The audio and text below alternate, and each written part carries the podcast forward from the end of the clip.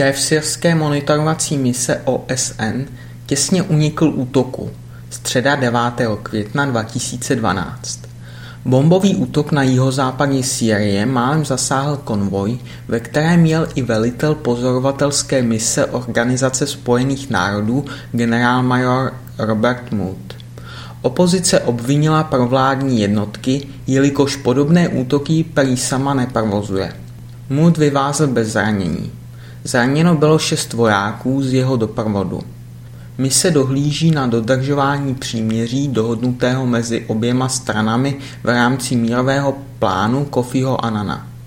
Násilnosti ale pokračují. Opozice potvrdila zabití sedmi členů provládních milicí. Velitel opoziční svobodné syrské armády navíc pohrozil s intenzivněním operací.